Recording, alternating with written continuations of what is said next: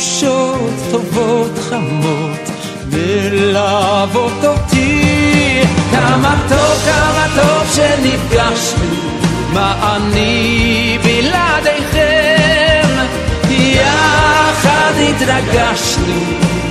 כל זה בשבילכם. כמה טוב, כמה טוב שנפגשנו. כאן פנים אל פנים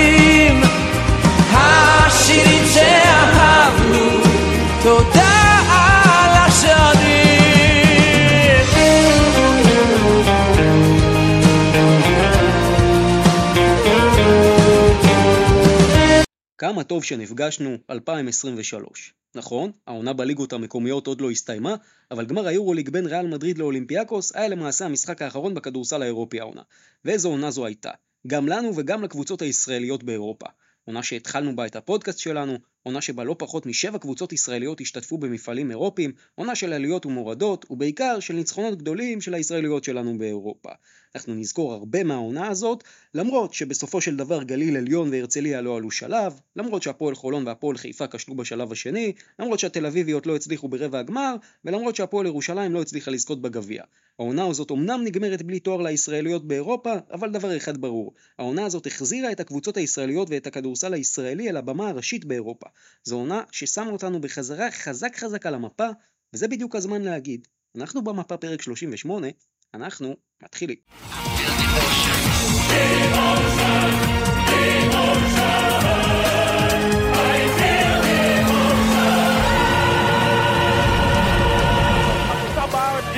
אנחנו במפה ואנחנו נשארים במפה, לא רק בספורט, לא הכל. אנחנו במפה, פרק 38 שלנו, שבוע טוב לכולם, ריאל מדריד, אלופת אירופה, זו הכותרת של הפרק, וכאן איתכם, כרגיל, נייט דרור מהדף טיימאוט, וכמו כל שבוע איתנו כאן, והפעם הוא גם אה, חוגג bracket כמעט מושלם, יועד תורג'מן. אהלן, אהלן, שמע, איזה ערב של יורוליג, איזה גמר, אני כולי עדיין באדרנלין, אתה יודע, זה פשוט מדהים, מדהים, סל ניצחון, בסופו של דבר מי שמנצח את ה... מי, מי שמביא לך את התארים זה הווטרנים שאיתך כל השנים, ווואו, וואו, איזה סיום מדהים לעונה מדהימה. סיום מדהים וגם ברקט מדהים שלך, ולפרק הזה הבאנו מישהו מאוד אה, מיוחד, ככה לחמם את האווירה. יובל קמין, אחד מהאוהדים המסורים של הפועל ירושלים, ובכלל מישהו שיש לו הרבה מאוד מה להגיד על העונה הזו. שלום יובל. שלום נייט, שלום אה, יועד, כיף להיות איתכם. אה, היה ערב נהדר, גם של הפועל ירושלים נגד בני הרצליה במשחק השני, שעוד נדבר על זה, וגם הגמר שעכשיו הזכרתם בין ריאל לאולימפיאקוס. ספר לנו קצת על עצמך, יובל, מי, מה, מאיפה. אה, אני ככה ירושלמי לשעבר, יותר נכון מבשרת ציון, אוהד את הפועל ירושלים משנות התשעים. אה, מאז שהייתי קטן אני אחרי הקבוצה הזאת, בניצחונות, בהפסדים, אה, והשנה הזאת, שאני פה בעצם, ומגדיר אותה כעונה מיוחדת שלא הייתה עוד לפני, משהו ב-DNA, בווינריות של השחקנים והקבוצה. אני בתחילת העונה הרגשתי שאנחנו הולכים לכיוון לא טוב, אה, תוך כדי העונה הבנתי שזה הולך להיות, הולכת להיות כנראה העונה שלנו. למרות ההפסד היום והירידת מתח מאז מלאגה שבוע שעבר, ונחכה ונראה מה יהיה בהמשך, מה צופן לנו העתיד לגבי הפועל. כן, אז אנחנו נדבר על זה בהמשך. אגב, הכנו לכם פינה מיוחדת של הכרו את האוהד עם יובל, אנחנו כבר נגיע אליה. לפני כן, מה יהיה לנו בפרק? אז יהיה לנו כותרות, כמובן, איך אפשר שלא, ואז כמובן הפינה המיוחדת שלנו, סוג של אה, ראיון או דו-שיח כזה עם אה, יובל כאן במסגרת הכר את האוהד, אנחנו עוד נעשה את זה הרבה בקיץ בפגרה.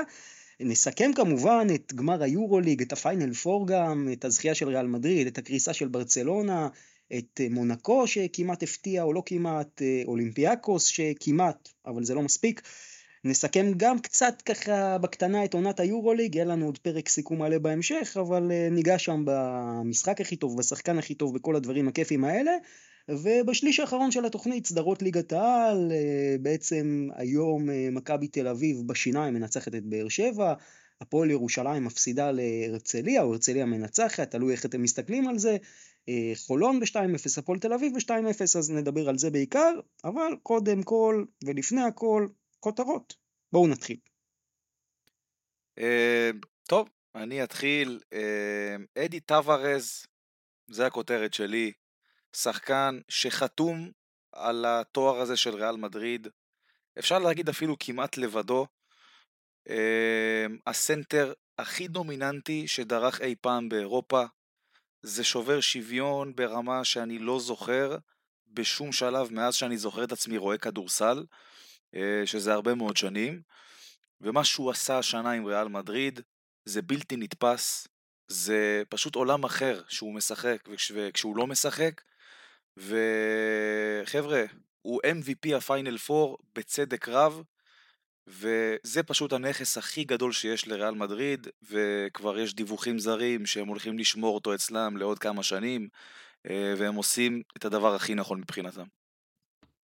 כן, ואני ממשיך בנושא של ריאל מדריד, והכותרת שלי היא בעצם על הניסיון, שזה המנצח הגדול של העונה הזאת, אגב לא רק של ריאל מדריד, של הרבה מאוד קבוצות, הניסיון, אני רגע רק רוצה להקריא לכם את הגילאים של כל מי ששיחק לפני זמן קצר בגמר בריאל מדריד, אז יש לנו את רודי פרננדס בן 38, את סרחיו רודריגז בן 37, פביאן קוזר בן 36, סרחיו יול בן 35, אדם הנגה ואנטוני רנדולף בני 34, טבארס בן 31, וויליאמס גוס 28, זוניה 27, מוסה 24, נדיאיי 19, ובסך הכל הקבוצה כביכול הכי מבוגרת וזקנה היא זו שלוקחת את אה, אליפות אירופה ביורוליג בסופו של דבר, ולא רק אגב ריאל מדריד, ראינו העונה כל כך הרבה פעמים את הניצחון של הניסיון, בין אם זה נגיד בטנריף, שמוביל אותה שחקן כמעט בן 40 שזה וורטס, שעשה להפועל ירושלים שמות בחצי הגמר, בהפועל ירושלים עצמה, השחקן כמעט היחידי שהופיע בחצי הגמר, הוא סימפסון דרוונה, או יותר נכון מי שגילה שם את האופי,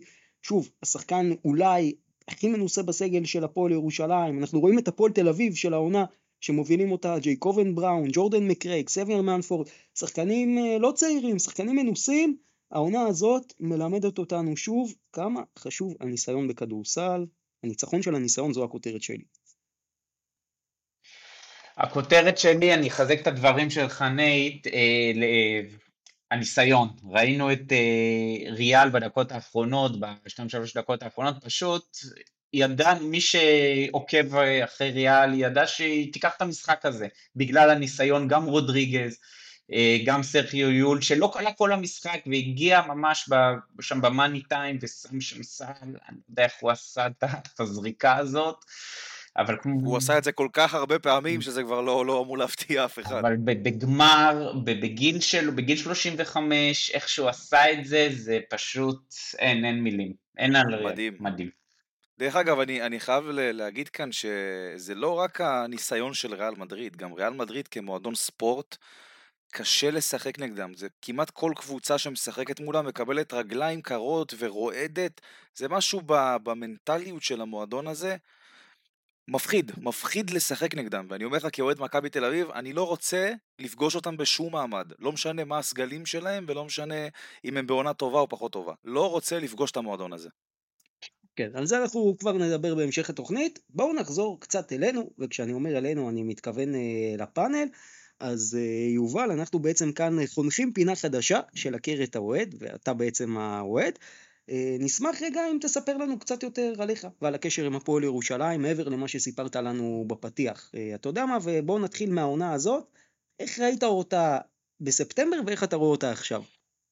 קודם כל, ראיתי אותה עוד לפני ספטמבר, באוגוסט, שהחתימו את השחקנים, אה, ראיתי המשך ישיר הלא טוב שממשיך מעונות הקודמות, ואמרתי לעצמי, לאן אנחנו הולכים, לאן אנחנו רוצים להגיע עם השחקנים שהם מחתימים, וקראתי להם, ואני מודה, קראתי להם נגרים, ועברו כמה חודשים, אני חושב שהמשחק בדנמרק, אם אני לא טועה, אה, עם הסל ניצחון אה, של מיירס שם, הוא שינה לי את הגישה כלפי הפועל, וראיתי קבוצה לוחמת, הגנתית, עם אופי, שהתחלתי מה שנקרא לאכול כובעים, ואמרתי לעצמי, אוקיי, הכישרון הוא, הוא חשוב, אך הוא לא מספיק וצריך מעבר, וזה עבר דרך אה, שהדחנו בעצם את הפועל תל אביב אה, ברבע גמר גביע המדינה, המשיך ל...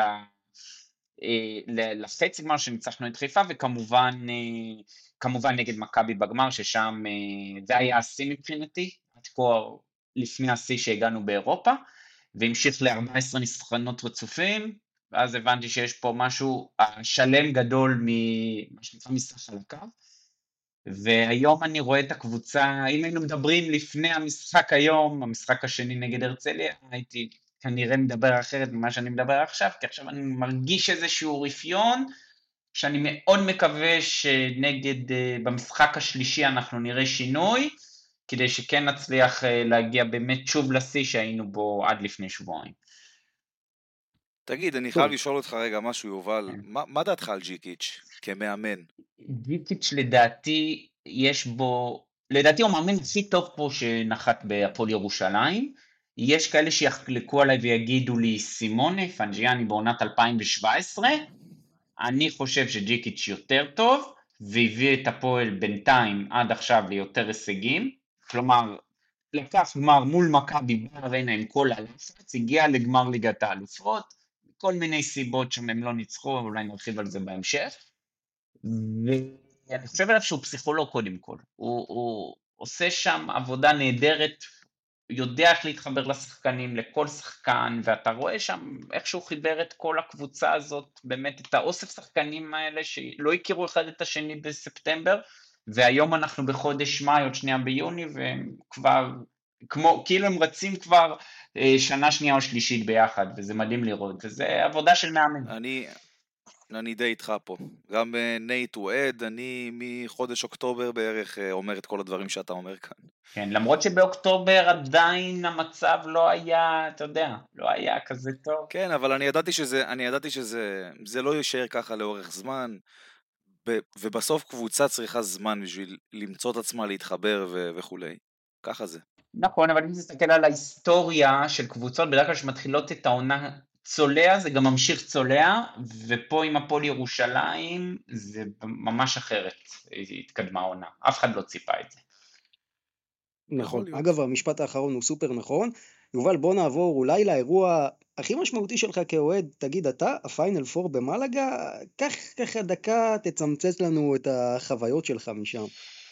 אוקיי, אז הגעתי למלאגה, לחצי גמר, ובאמת שידעתי שאנחנו נגד טנריפה, נגד, אה, נגדם, ידעתי שאני לא מגיע עם ציפיות. ואיך שהגענו לארנה שם במלאגה, עם האוהדים, עם העידוד, עם ה... זה, זה פשוט צמרמורת, ו, והיה לי תחושה טובה.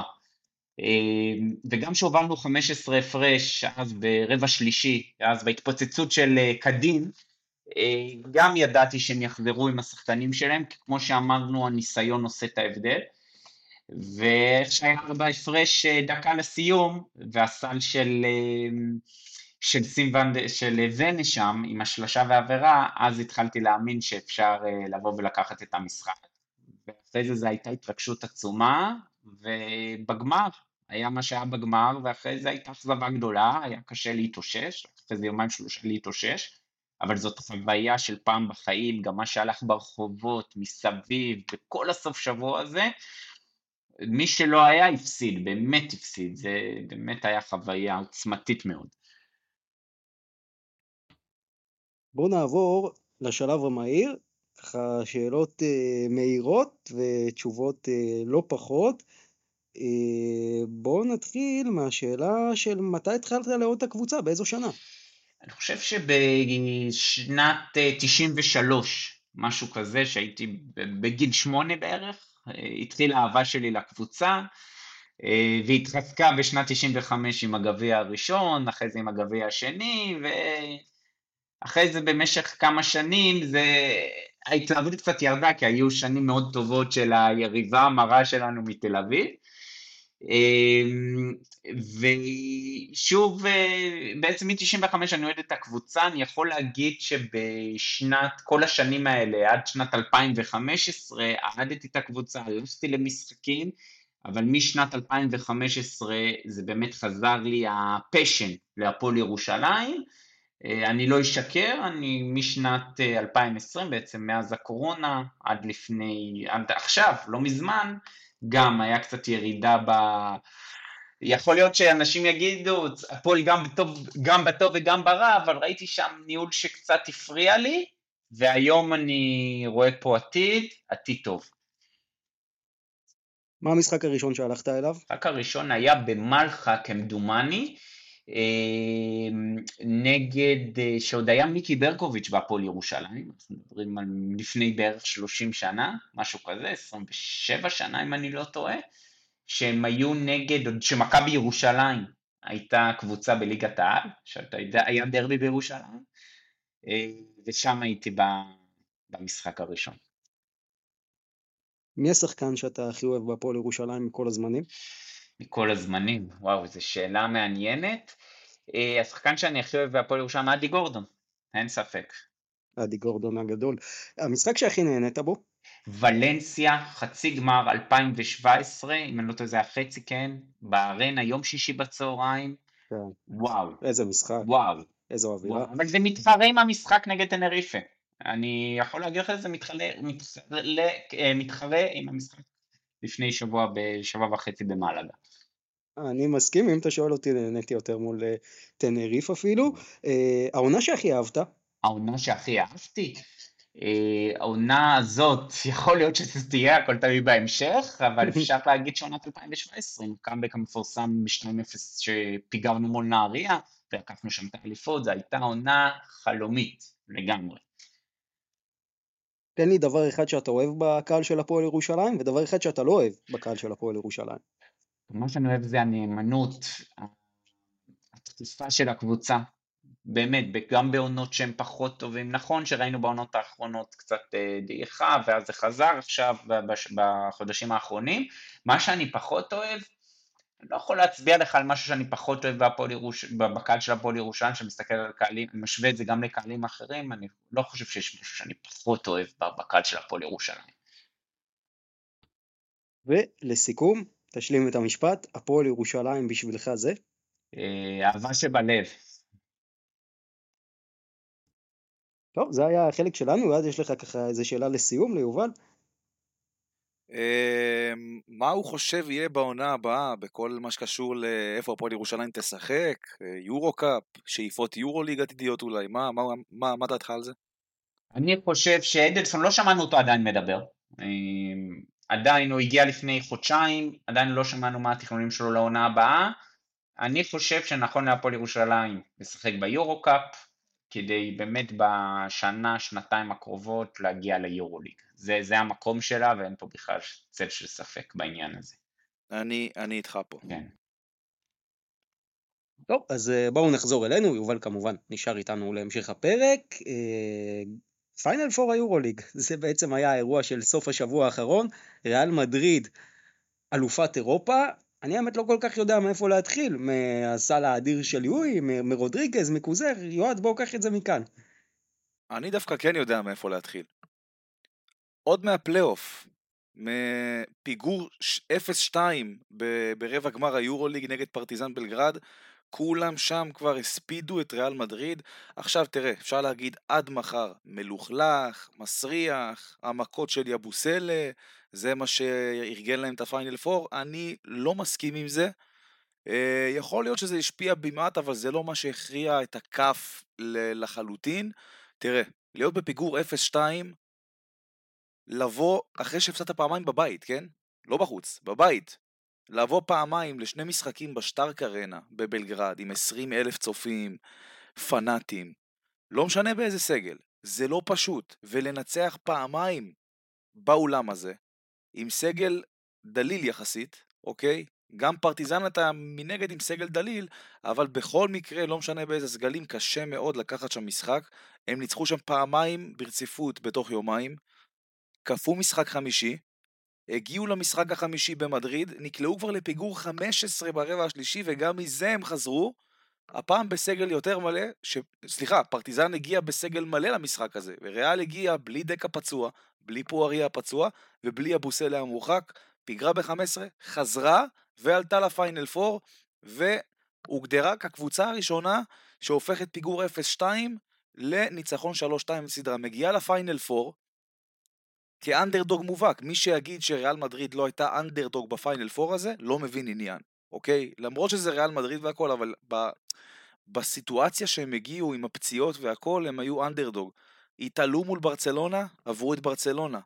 הגיעו לגמר מול אולימפיאקוס, נקלעו כבר לפיגורון כזה בסוף. אפילו בהתחלה, אולימפיאקוס הובילה שם דו ספרתי. גם מזה הם ידעו לחזור.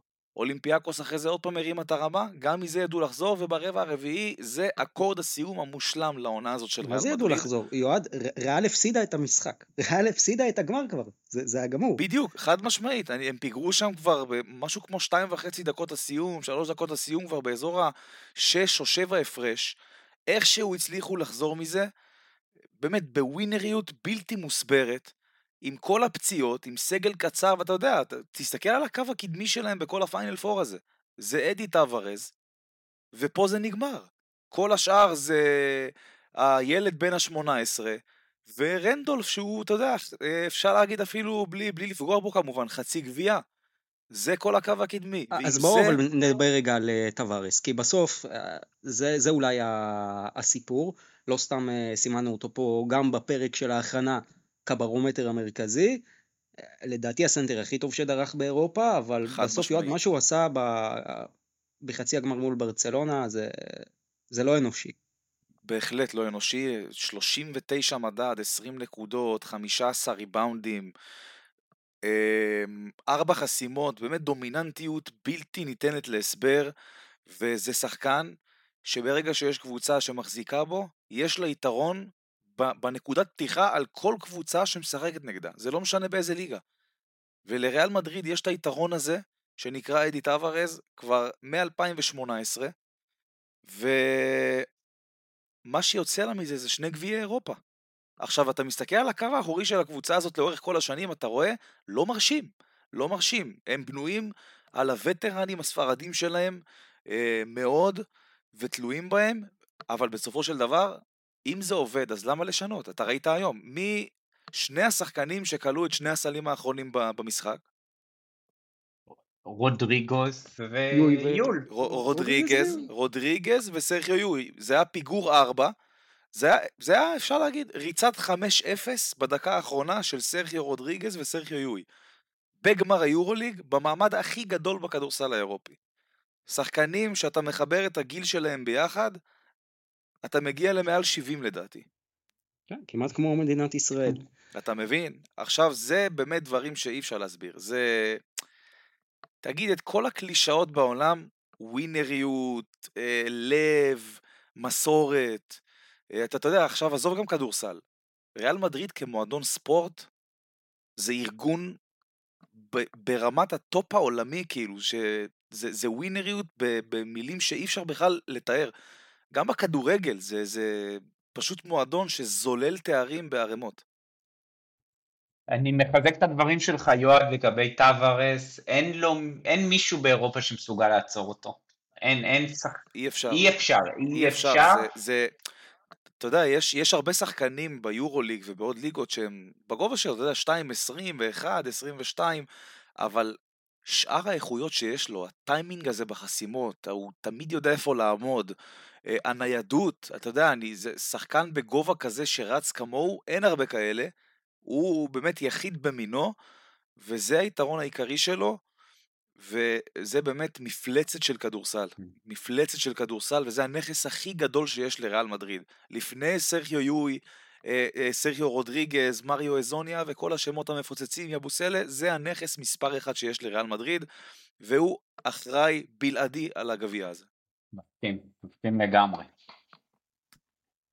בואו נעבור, נדבר טיפה גם על המפסידה, שבסופו של דבר, אה, לדעת, אני חושב, רובנו הייתה הקבוצה הכי טובה בעונה הזאת, אם אנחנו מסתכלים על העונה השלמה, אולימפיאקוס, באמת כבר נגעה בתואר, אין יותר לגעת מזה. אגב, הוא לא מרחם עליהם, כי לפני עשר שנים, פחות או יותר, או, 12, או 11 שנה יותר נכון, עם פרינטזיס, הם די עשו דבר דומה, אבל אה, בסוף אולימפיאקוס, אה, במשחק המכריע, אז מגיע וזנקוב, מגיע מקיסיק, מגיע איזק קנן, אבל אלו פחות שלושת השחקנים היחידים שהגיעו באולימפיאקוס למשחק הזה. אגב, אני רק אומר במאמר מוסגר, רואים שחקן כמו קנן, איפה הוא ואיפה דורסי לצורך העניין, אבל באמת, הופעה שלו בגמר די משום מקום, למרות שראינו את זה כבר בסדרה מול פנר. קצת כואב על וזנקוב, לא? בכל זאת זה, זה אה, ללא ספק ה-MVP. כן. מה זה קצת? הכי כואב על וזנקוב. מכל השחקנים של אולימפיאקוס, מי שהכי כואב לי עליו זה סאשה וזנקוב.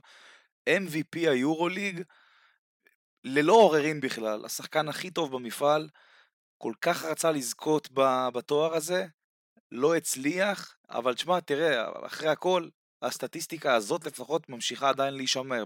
מתחילתו של הפורמט החדש, הקבוצה שמסיימת ראשונה בעונה הסדירה לא זוכה. זה בהחלט מרשים הדבר הזה, וגם בלתי ניתן להסבר אפשר להגיד, אבל אה, אתה יודע מי כן אכזב אותי באולימפיאקוס? אל תגיד קוסטס סלוקאס. יפה, אני, אתה, אתה אומר פה את מה שבאתי בדיוק עכשיו להגיד, קוסטס סלוקאס, אם יש שחקן שציפיתי ממנו יותר מכולם להגיע למעמד הזה, אפילו יותר מסאשה וזנקוב, זה קוסטס סלוקאס, וצריך להגיד את האמת, האיש נעלם, גם בחצי הגמר וגם בגמר. אבל הוא הביא אותם לשם, בלי השלושה כן, שלו מול פנרבכצ'ה. אוקיי, אוקיי, הוא הביא אותם לשם, אבל אתה יודע, בסופו של דבר, שחקן עם כל כך הרבה ניסיון, באמת, היה כבר בכל הסרטים האפשריים, סלי ניצחון, כמה שאתה לא רוצה, מצפים ממנו להגיע ולהוביל במעמד הזה, ואני חושב שיכול להיות שאולימפיאקוס הפסידה את הפיינל פור הזה גם על זה, שהיא לא קיבלה את קוסטס סלוקאס בשיאו. יובל, מה אתה חושב ככה, היה הגרוש ללירה שחסר לאולימפיאקוס, כי סך הכל אם אנחנו מסתכלים, גם שיחקו מאוד מעניין החבר'ה של ברצוקאס, זרקו 36 פעמים מחוץ לקשת, לעומת רק 26 פעמים לשתי נקודות, אה, ככה זה שיש טוורס בצבע, אבל אה, בסוף, מה אתה מרגיש שהיה חסר להם? כי הם כבר נגעו... הם איבדו את המשחק במו ידיהם בשלוש דקות האחרונות. הם לקחו זריקות, אה, לקחו זריקות מאוד קשות. אה, ויואל לגבי מה שאמרת על לוקאס, נכון שהוא לא הגיע לפיינל פור, אבל תחשוב על הזריקה האחרונה שהוא קיבל שם, שאם הוא היה מכניס, איך עכשיו היית מדבר, שהוא לא הגיע. כן, אה? הוא היה שם בזריקה שהייתה בסדר יחסית, והיא יכולה להיכנס, אז היינו מדברים עכשיו אחרת. זריקה, אתה יודע כמה זריקות כאלה הוא כלה בקריירה שלו? נכון. בסדר, לא, לא בגמר יורו ליג, אבל בדיוק בזמן, בטיימינג הזה, כל כך הרבה, ואני אומר לך, הרבה מאוד אנשים לפני, אה, מהרגע שהוא הרים את הזריקה הזאת, היו בטוחים שזה הולך פנימה. בדיוק. כולל אני, כן, כולל אני. כן, כן, זה, זה מדהים, זה, זה קורה וזה כמו שקרה, אני מחזיר אותנו לגמר, לחצי גמר נגד טנריפי של הפועל ירושלים, שגם uh, השחקן שלהם של 50 אחוז זרק בלוק ל... טיטיפלדו. כן, כן, טיטיפלדו זרק בלוק. תגידו, כן, כן אפשר להגיד שאולימפיאקוס מראה כאן בשנתיים האחרונות סוג של לוזריות? אפשר להסכים עם זה?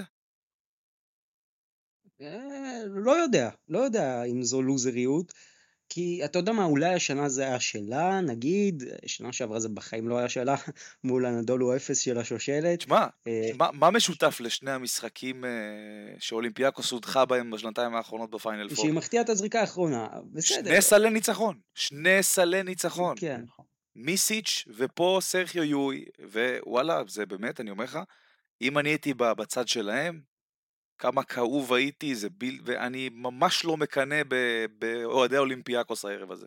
בואו נעבור אבל טיפה לחצי הגמר ולקבוצות שסיימו 3-4. את ברצלונה נשמור לסוף, אבל מונקו אה, בעצם התחילה טוב את המשחק, אבל חטפה, שוב, מאותה אולימפיאקוס שאנחנו עכשיו מדברים עליה, ריצת 27-2 ברבע השלישי, מה זה היה? מה זה היה? זה היה שיעור באיך מגיעים למעמדים גדולים, זה מה שזה היה.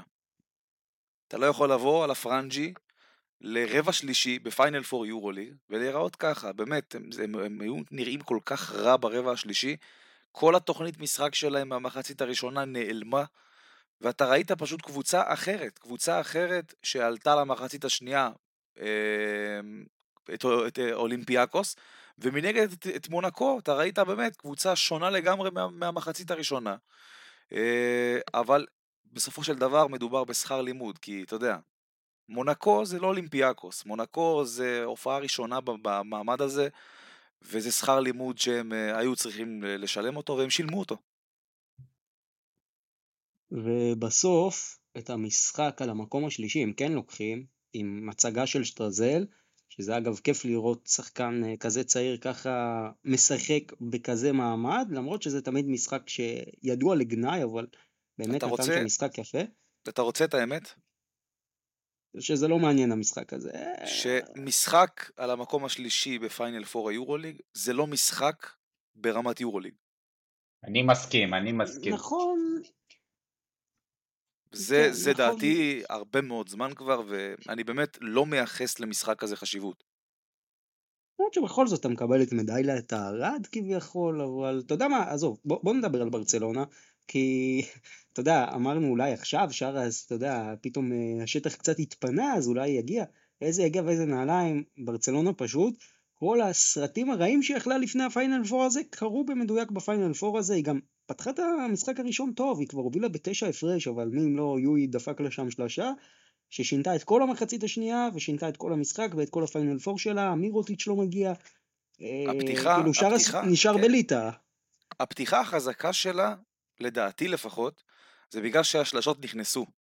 הם לא החטיאו ברבע הראשון, וגם קצת ברבע השני, אבל זה אני חושב בעיקר העניין שמסביר את הפתיחה החזקה שלהם, שנכנסות לך השלשות, הכל בסדר, אתה יודע, אתה ברור שתוביל בהפרש ניכר, אבל מתישהו הסטטיסטיקה מתיישרת, והיא, וכמובן שהיא התיישרה, אה, וריאל מדריד עם האופי המדהים שלה, ידעה לקחת את זה, לא כל קבוצה דרך אגב הייתה יכולה באמת אה, לנצל את זה ולקחת את זה, וכמובן בפעם המי יודע כמה ניקולה מירוטיץ' לא מגיע למעמד. שלוש נקודות, אחד מעשר מהשדה, מדד מינוס אה, שלוש אני חושב, או מינוס שתיים, ותשמע, אמנם, תראה, יש לו חוזה לעוד שנתיים בברצלונה, אבל לא יודע למה יש לי הרגשה שזה הולך להיגמר לפני.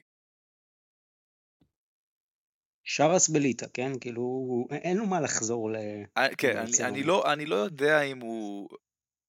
רגע, כשאתה אומר בליטא אתה מתכוון חוזר לז'לגיריס? או שלא? אה, אתה יודע מה? רעיון לא רע. רעיון לא רע כי הוא מאוד הצליח שם. אה, והוא מצליח כ- כמאמן, הוא כבר הוכיח לנו, איפה שיש פחות לחץ הוא, הוא מאמן גדול מאוד. נכון. אבל אני אומר, כאילו, חבל על הטיסה, על הפלייאוף, על הזה. כן. ראינו, אתה יודע, את מטאו מנהל לא ראה את העניינים בריאל מדריד, יש עוזרים, בשביל מה? תשמע, זה מה? כישלון. אי אפשר להגיד שזה לא כישלון. מי שאומר שהשלוש שנים האחרונות של שרס כמאמן ברצלונה הם לא כישלון, טועה. כי אתה שלוש... העונה במיוחד, כי הוא היה העונה, הקבוצה העונה, הכי מוכשרת. העונה חד משמעית, אבל תראה, להגיע שלוש שנים ברציפות לפיינל פור, שבאמת אתה מציג כדורסל באמת כל כך איכותי, אה, למרות שיש כאלה שהתווכחו איתי על העניין הזה, אבל באמת ברצלונה לפחות השנה הציגה את הכדורסל הכי יפה אולי באירופה, ולהוציא את אולימפיאקוס נגיד, אוקיי, אבל שלוש שנים ברציפות להגיע לפיינל פור, ולא לקחת אפילו אחד, ואתה יודע, זה לא ש... זה, הם, הם לא איזה אנדרדוג. יש להם אולי את השחקן הכי מוכשר ביורוליג, ואת אחד התקציבים הכי גדולים ביורוליג, ולא לקחת אפילו גביע אחד, זה כישלון. וזה לא מתחיל רק בשלוש שנים האחרונות, זה בכל העשור האחרון. זה כולל את העונות שפל ב-2017 וב-2018, וכשאתה מסתכל באופן כללי, ברצלונה, בעשר שנים האחרונות, ביחס כמובן לתקציב ולשאיפות שלהם כמועדון, זה אחד המועדוני כדורסל הכי כושלים שיש באירופה. יובל, איך אתה רואה את הסיפור של ברצלונה?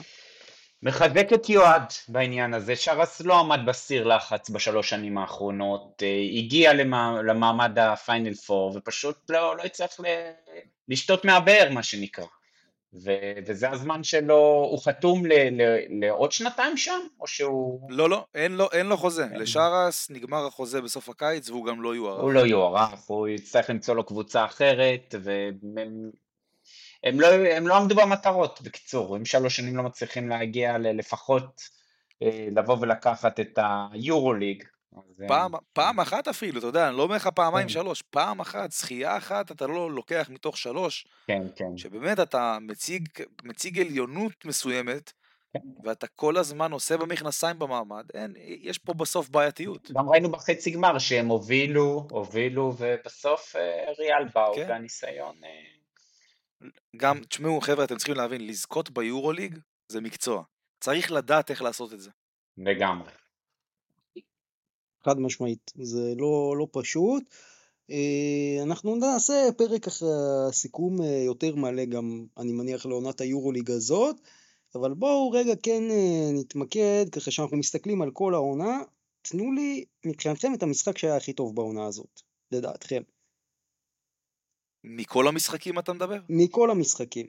אני וואו, רוצה היו- להגיד אגב, אני חושב שהמשחק הראשון בסדרה של פרטיזן בלגרד וריאל מדריד, ראינו שם דברים שאני אמרתי לעצמי, כאילו, מה, מה זה הדבר הזה? ראינו שם איכויות ורמות ביצוע מטורפות.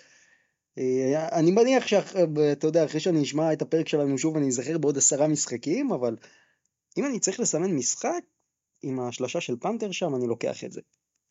וואי, תשמע, באמת קשה לי להצביע לך על משחק מסוים. אה, אתה יודע מה, אני אלך למשחק של, אה, המשחק השלישי בסדרה של אה, פנרבכצ'ה מול אולימפיאקוס עם הסל של, של סלוקאס. אני פשוט לא רואה אופציה אחרת. אני, אני יכול להגיד לך משחקים של מכבי. ואתה יודע, ריאל מדריד בבית וזה, אבל זה יישמע יותר מדי אוהדי כזה. כן. אה, יובל, כן, יש לך איזה משחק אני, זוכר? אני חושב שהמשחק החמישי של ריאל פרטיזן עם הקאמבק הגדול של ריאל שם, זה היה משחק וואו. שם הם התפוצצו שם ברבע הרביעי, שם זה היה, זה כמו שדיברנו לכל אורך הפרק כבר מההתחלה, שהם הביאו שם כוחות ש, שזה לא ברור מאיפה, ועשו שם קאמבק מטורף. מטורף. לדעתי אני, לדעתי אני הבן אדם היחיד שלא הופתע שריאל מדריד חזרה מזה. כן, כן, זה, זה, תשמעו, גם המשחק שהיה פה אה, ביד אליהו של מכבי ריאל היה גם משחק מאוד מאוד טוב, אבל אה, ריאל לא, ראו שהם לא הגיעו מספיק חדים למשחק הזה. כן. כן. מי מאמן העונה מבחינתכם? אמ, אחרי, אחרי הגמר, צ'וס לא, אל מטאו. תגיד לי מתאו. חד מה? משמעית. צ'וס מטאו חד משמעית. מה שהוא עשה פה זה מדהים. מטאו, מטאו, אין פה בכלל שאלה. מעניין, למרות ששוב, אנחנו עונה שלמה די ביקרנו אותו, לא רק אנחנו, כולם בערך. אני לא אבל- ביקרתי אותו. נכון, אבל אתה יודע, זוכרים את הסוף אה, בסופו של דבר, והוא לא, בוא נגיד את זה ככה, אני זוכר שהדיבור היה שהוא, שזה גדול עליו. זה היה הדיבור ברשת, בואו נגיד את זה ככה. הוא תשמע, לא אני, מספיק אני טוב. רואה את זה אחרי, אחרי, אחרי טיפה יותר מעשר שנים שלאסו עוזב את, המועדון, לבוא באמת מקצה הספסל, ובשנה הראשונה לקחת יורוליג, עם כל הקשיים שהיו בדרך, מבחינתי זה דבר מדהים, ולדעתי לפחות הוא מאמן העונה. אני, טוב, ואם אני צריך לחשוב על מאמן העונה, אני לא, שוב, אה, לא בגלל שזה מכבי וזה, אבל אני חושב שקטש כן ראוי להיות שם. באמת ראוי להיות שם, כי הוא עשה מהפך בקבוצה הזאת, שכמעט אף אחד לא האמין, ובסוף, בסוף, בסוף, בסוף, הוא הגיע עם הגב אל הקיר לסדרה מול מונקו, מרשים מאוד, אפשר לומר אה, מקסוויטיס והכל, אני פה אלך עם קטש, אה, ובואו נלך לדבר האחרון, וזנקוב זה, זה די ברור, אבל עדיין, אם אתם צריכים לבחור שחקן אחד הכי טוב בעונה הזאת, על מי אתם הולכים? ברור שווזנקוב, מה, מה השאלה? וזנקוב, אני חושב שאנחנו פה פה אחד מסכימים כולם. כן, אנחנו מסכימים, אבל אני כן גם מעלה על השולחן שוב את המובן מאליו, שזה טווארס, שאי אפשר, הדבר הזה לא חוקי, דיברנו על זה, זה לא, זה, זה פשוט לא חוקי, זה פשוט לא חוקי להתמודד מול דבר כזה. זה תשמע, שחקן שמשנה את כל המשחק. יש הבדל בין לא חוקי לא, לבין, אבל אתה יודע, יועד, זה השחקן היחיד, השחקן היחידי במפעל הזה, שאתה משנה את כל אסטרטגיית המשחק אם הוא משחק. כל אסטרטגיית המשחק שונה. מאז שהוא הגיע לאירופה אני לא, לא מפסיק באמת להגיד את כל הדברים האלה, זה שחקן ששחקנים מגיעים לצבע ופשוט מפחדים לעלות לסל. הוא משנה את כל צורת המשחק של היריבה. ממש. טוב, בואו נחזור קצת אה, אלינו, אולי לאירועים פחות נוצצים, אבל פלייאוף ליגת העל, האמת, לדעתי התחיל ככה בכל ענות חלושה, אבל לאט לאט אה, מתחיל להיות קצת יותר מעניין. אה, בואו נתחיל מהסדרה של הפועל ירושלים מול הרצליה, היא גם כרגע הסדרה הכי שוויונית. אז לפני זמן קצר ירושלים מגיעה להרצליה, מפסידה, ניצחון גדול של הרצליה, שבעה שחקנים פחות או יותר אה, משחקים במשחק הזה, אבל אה, הרצליה מהפתיחה מובילה, משחק אפילו אולי אה, יובל שטיפה מזכיר את המשחק מול בון בקטע שירושלים פשוט לא מגיעה בהתחלה, ו- וזהו, זה לא מספיק, כל הניסיונות קאמבק והכל, די חד צדדי אפילו, במובן מסוים. כן, רק שאי אפשר להשוות את בני הרצליה לבון, וגם הפועל ירושלים הגיעו למשחק הזה נטולי אנרג... בלי אנרגיות, נטולי אנרגיות, גם אני לא יודע אם ראיתם, פורסם שג'יקיץ' בכלל לא יעביר את המשחק, ועוזרי המאמן יעבירו את המשחק, בסוף הוא יתייצב בעולם, אבל זה ג'יקיץ' האלוף, שהוא תמיד אוהב, אה, אה, מה שנקרא, להתעלל במקורות בתקשורת ולבלבל אותה, וגם דרך זה הוא אה, בעצם מבלבל את, את היריבה. היא לא הגיעה למשחק הפועל ירושלים, היא כל המשחק רטפה, ראיתי את המשחק במלואו, ותיארתי לעצמי שזה לא... זה הזכיר גם קצת את תחילת העונה, גם ההתנהלות במשחק, האחוזים, ההגנה קצת, ההגנה לא הייתה מחוברת, זה, זה לא היה שם, לא, לא הגיעו מוכנים מנטלית. אני, אני אגיד לך משהו, אני חושב ש... זה די צפוי, הפסד די צפוי, גם אני אמרתי גם לפני הסדרה שאני חושב שהרצליה כן תיקח משחק אחד, תראה, לשחק באולם היובל זה לא קל לשום קבוצה, זה אולם קשה, צפוף, טבעות לא ידידותיות בכלל, וקבוצות, לא משנה כמה הן טובות, הן מתקשות שם, אוקיי? ובוא, הרצליה זאת לא קבוצה חלשה, הרצליה קבוצה מסוכנת, טובה, אה, עם שחקנים שדי מכירים אחד את השני כבר לא מעט זמן, אם זה קווינטון הוקר, קריס באב, אה, ג'וליאן גמבל, אה, עם מאמן מצוין, קבוצה מאומנת שיודעת מה היא רוצה מעצמה, וכמובן יאיר קרביץ שאני חושב שהוא underrated, הוא שחקן מצוין, והוא דרך אגב הוא נתן משחק אדיר, אני חושב שזה שיא קריירה בשלשות, הוא סיים אותו עם ארבע שלשות אם אני לא כן, טועה. כן, 14 נקודות. ו... כן. כן, 14 נקודות עם ארבע שלשות, ואני חושב שאתה יודע, זה... יש גם עניין שלא נורא להפסיד משחק אחד בסדרת רבע גמר, קצת, קצת לרדת לקרקע, לא לבוא נינוח וזחוח יותר מדי, אה, ואני חושב שהפועל ירושלים אה, תדע לסגור את זה בשלוש אחד אה, מכובד, ובאמת תגיע כבר בשיא שלה ובמנטלית הרבה יותר מורמת לחצי גמר. כן. טוב, כמה דברים. קודם כל אני רק רוצה לומר, הרצליה עושה את הניצחון הזה, חשוב לשים לב, כמעט בלי תרומה משמעותית של בב והוקר, שהם צריכים להיות שני השחקנים המובילים שלה לכאורה, אבל שוב, כרגיל, מוריס קמפ, כמה לא דיברנו עליו, אני מזכיר לכם, מוריס קמפ זה השחקן עם הממוצע מדד הכי גבוה בליגת האלופות של פיבה, עד היום. זה שהוא היה שם רק שישה משחקים זה משהו אחד, אבל מבין כל השחקנים שהשתתפו עונה במפעל, הוא ממוצע המדד הכי גבוה, הוא השחקן הכי יעיל. אה, יאיר קרביץ אין מה להוסיף, דיברתם עליו. אה, גם ברנדווין, אנחנו מדברים, הפרק הזה בסימן הניסיון, הביא את הניסיון שלו, אה, קרטר לא היה רע, אבל בסוף, תראו, יועד, אתה זוכר איך דיברנו על הרצליה בתחילת העונה, כן? בדיוק, כן, זוכר טוב מאוד. זה, זה, כולם דיברו לא על ההמשכיות והכל, אבל אתה יודע, הם בעונה לא טובה אחרי הכל. יחסית לציפיות. נכון, ועדיין, זאת בני הרצליה, ש, שדיבר, זאת הבני הרצליה שאמרנו בתחילת העונה, שהיא יכולה לעשות דברים מאוד יפים. כן. השלט שם. כן, כן, השלט ו... שם בהחלט. לא ו... פריירית. בוא נגיד הם יכולים אפילו, אתה יודע מה, אני אמנם הימרתי על 3-1, אבל אפשר להגיד שאף אחד לא יופתע אם הסדרה הזאת תלך לחמישה משחקים על, על, על חודו של פוזיישן, זה לא יפתיע אף אחד. לא יפתיע, אבל אני רוצה לומר לך אם אתה שואל אותי, בני הרצליה כרגע היא הקבוצה הטובה יותר בסדרה, היא מובילה ברוב הזמן, היא גם את המשחק הראשון אני מזכיר לכם, זה, זה די תסריט דומה הפתיחה, פשוט פה לא הייתה את ההתעוררות של ספידי סמית ופה כן הייתה את ההתעוררות של ספידי סמית, אבל בני הרצליה, לי לפחות, בינתיים נראית הקבוצה בכושר הטוב יותר, מה אתה אומר על זה ש... יובל? אה, כן, כן, ראינו במשחק הראשון איך הם אה, עשו לנו בליץ ברבע הראשון, ובזכות ספיד, שלוש דקות של ספידי ברבע השני, ושם, והדחיפה של הקהל, זה מה שהביא לנו את הניצחון. לולא ספידי סמית, אולי היינו מדברים עכשיו אחרת. לגמרי. אם לא, אם לא ההתפוצצות שלו, יכול להיות שאנחנו עכשיו, שעכשיו זה 2-0. למרות שנראה לי שהפועל אם היו מפסידים במשחק הראשון, הם היו באים אחרת. היו לוקחים, כן, כן, היו כן, לוקחים כן, כאן, כן, כן. ג'יקיץ' עובר עליו גם הרבה דברים שלא קשורים לכדורסל, זה משפיע, זה מחלחל לשחקנים, אין מה לעשות. בסוף כן, זה... אבל אחרי הכל פלייאוף, פלייאוף זה פלייאוף, אתה נכון. יודע, אם קבוצה לא ניצחה איפשהו, היא תנצח כבר איפשהו אחר. נכון, וזה מבחן האופי עכשיו של הפועל ירושלים, של עונת 22-23. בהחלט. ואם יש כמה דברים מדאיגים בהפועל ירושלים, אז קודם כל הנקינס, שאני מחסידיו הגדולים, קצת, שוב, לא מוצא כל כך את עצמו גם במשחק הזה.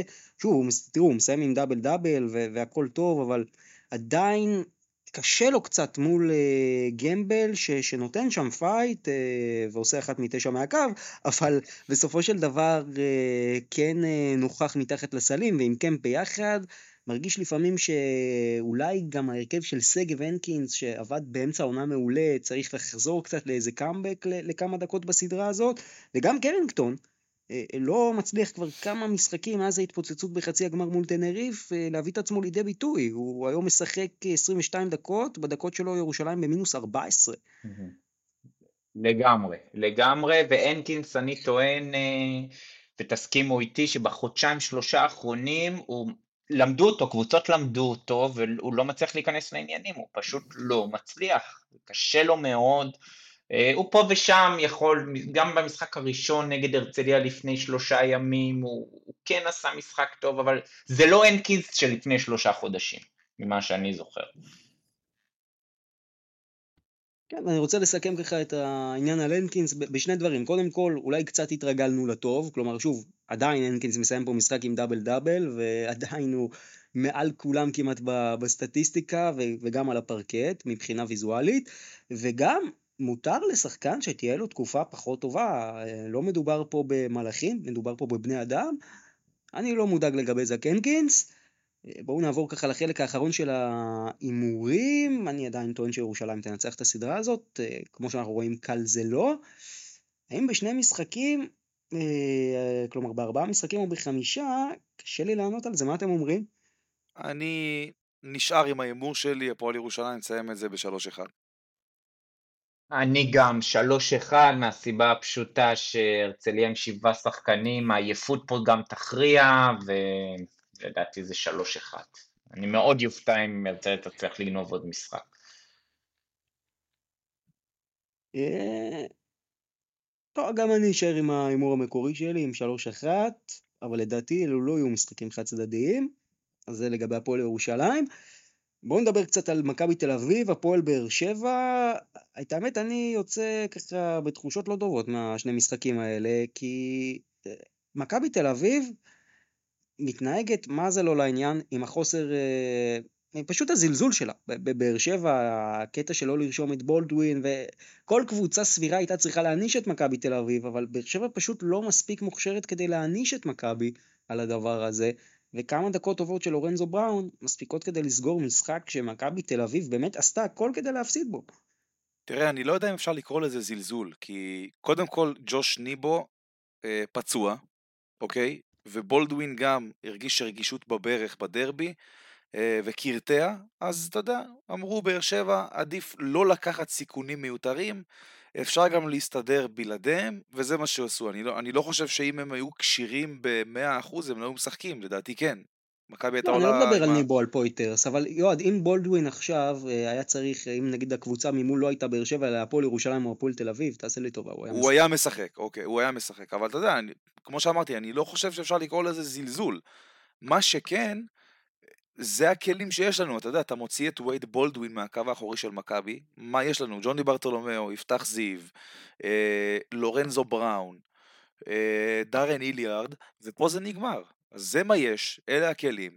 וכמובן שיש חיסרון של בולדווין, אז הרבה יותר קל לכווץ את ההגנה על לורנזו, וכל ההתקפה הרבה יותר תקועה, וגם הקבוצה פחות רצה, כי בולדווין זה שחקן שלוקח את הריבאונד וישר רץ, כופה משחק מהיר, כמו שמכבי אוהבת, מוריד את הלחץ מלורנזו, וגם אפשר להגיד שלורנזו מוריד את הלחץ ממנו, ואיכשהו, איכשהו, באמת כאילו, משחקים אחד עם השני בצורה כזאת שהיריבות לא יודעות באמת איך להתכונן לזה, לפחות בזירה הישראלית אפשר להגיד, אה, אבל אני חושב שבגדול, מכבי מגמגמת, נראית לא טוב, ולמרות זאת, כמובן, כי זאת באר שבע עדיין אה, מובילה 2-0, אה, אבל בסוף, מה שזוכרים זה לא הדרך, זה התוצאה. ומכבי תל אביב נכון. במבחן התוצאה כרגע עומדת. אבל אני כן רוצה טיפה יותר למקד את השאלה, כי בוא, גם בלי בולדווין עם הרישומים הנוכחיים, האם זה נכון לתת כל כך הרבה קרדיט ליפתח זיו שלא פוגע כל העונה? פתאום גיא פניני אתה רואה אותו דקות משמעותיות, שאני לא יודע אם, אה, אתה יודע, שוב, פועל ירושלים, הפועל תל- אביב ממול זה קורה.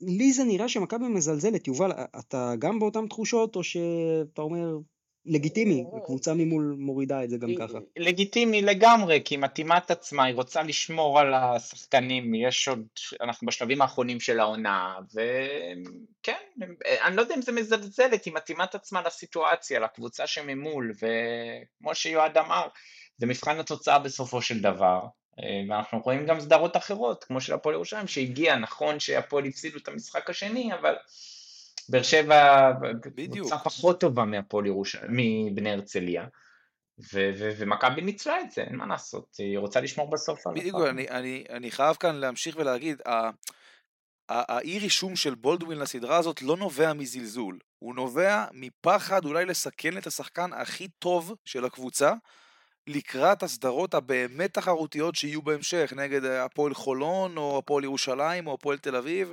אה, או whatever.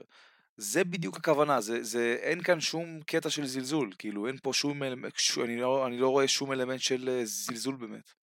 למרות ששוב, מצד שני, אתה גם יכול לומר, זה שעכשיו הוא לא משחק, אתה יודע, הוא אפילו לא נרשם וככה תואם דקות, יכול להיות שברגע האמת, בחצי הגמר, זה כבר, אה, הוא יתקרר, פשוט יהיה פחות טוב. גם אפשר לא לומר. יודע.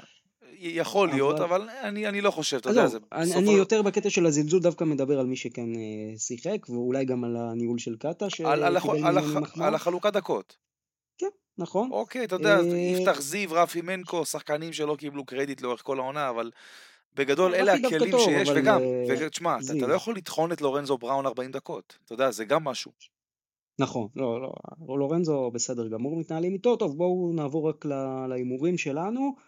אמ, באר- שבע יכולה לקחת פה משחק או לא, אני טוען 3-0. אבל- כמו בפרק אה, הקודם, סוויפ, כמו שאמרתי.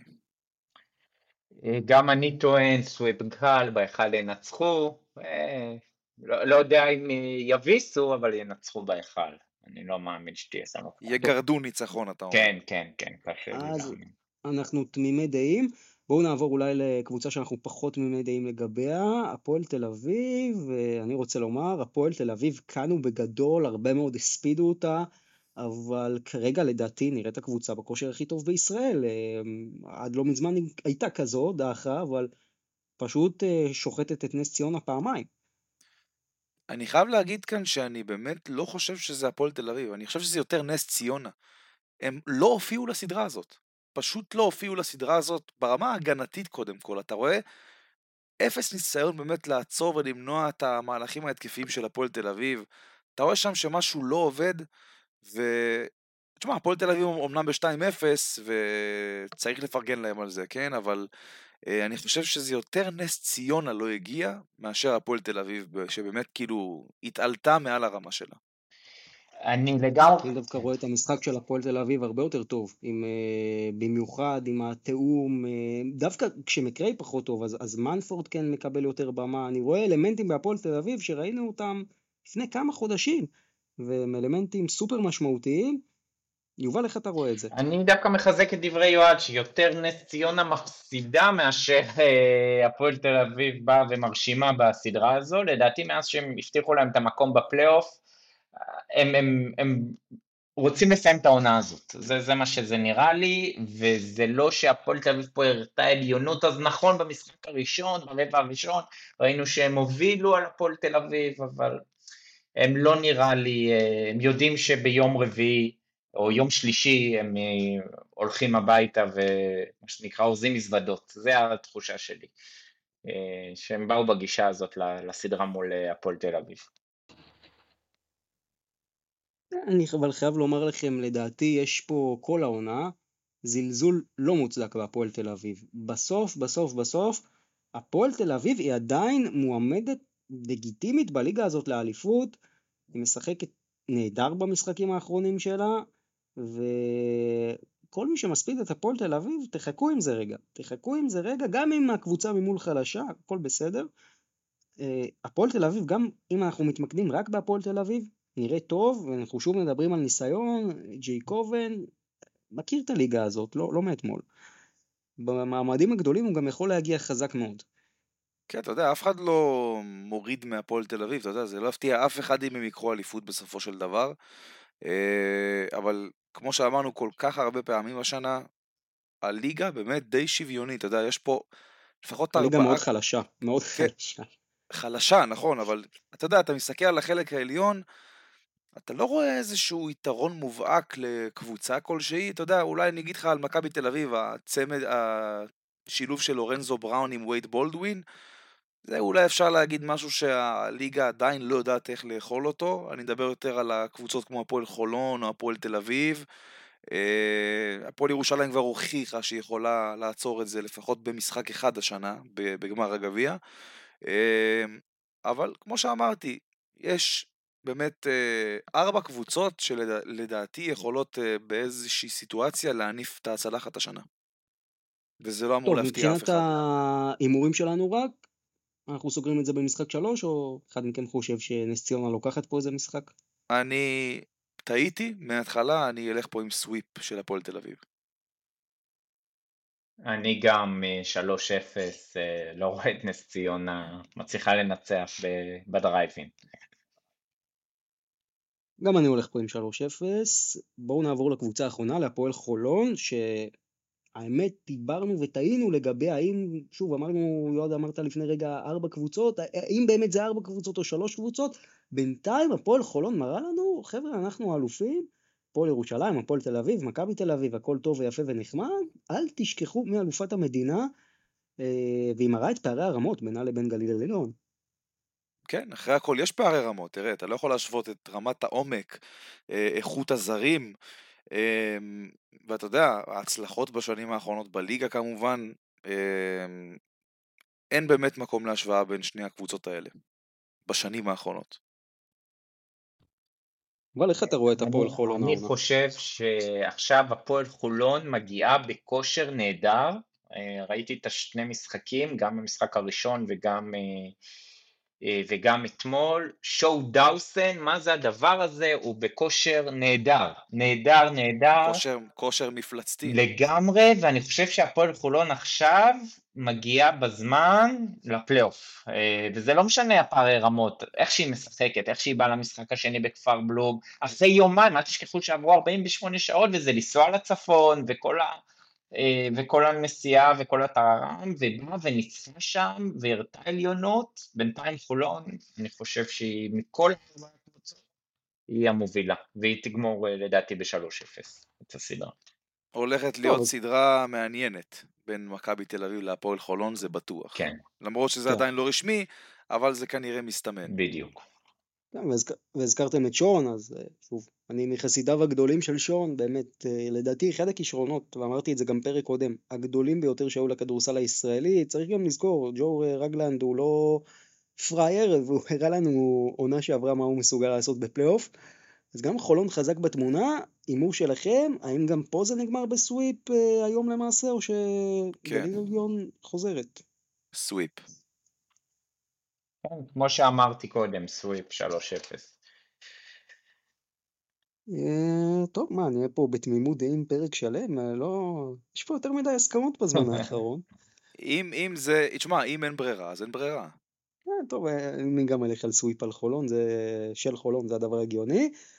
אה, וזהו, זה היה הפרק שלנו, אנחנו נהיה פה שוב כרגיל, בשבוע הבא אנחנו חוזרים למתכונת רגילה, פרק ביום ראשון, אה, כנראה נסכם כבר את רוב סדרות אה, רבע הגמר, נתכונן לחצי הגמר, אבל אין לדעת, אין לדעת, כדורסל זה ענף מפתיע. יובל, תודה רבה שהשתתפת, היה לנו כיף גדול גם ככה להכיר אותך יותר. שמחתי מאוד להשתתף ולהכיר אתכם, נייט, יועד, היה לי עונג להיות פה. שמחים שבאת. בכיף, בכיף.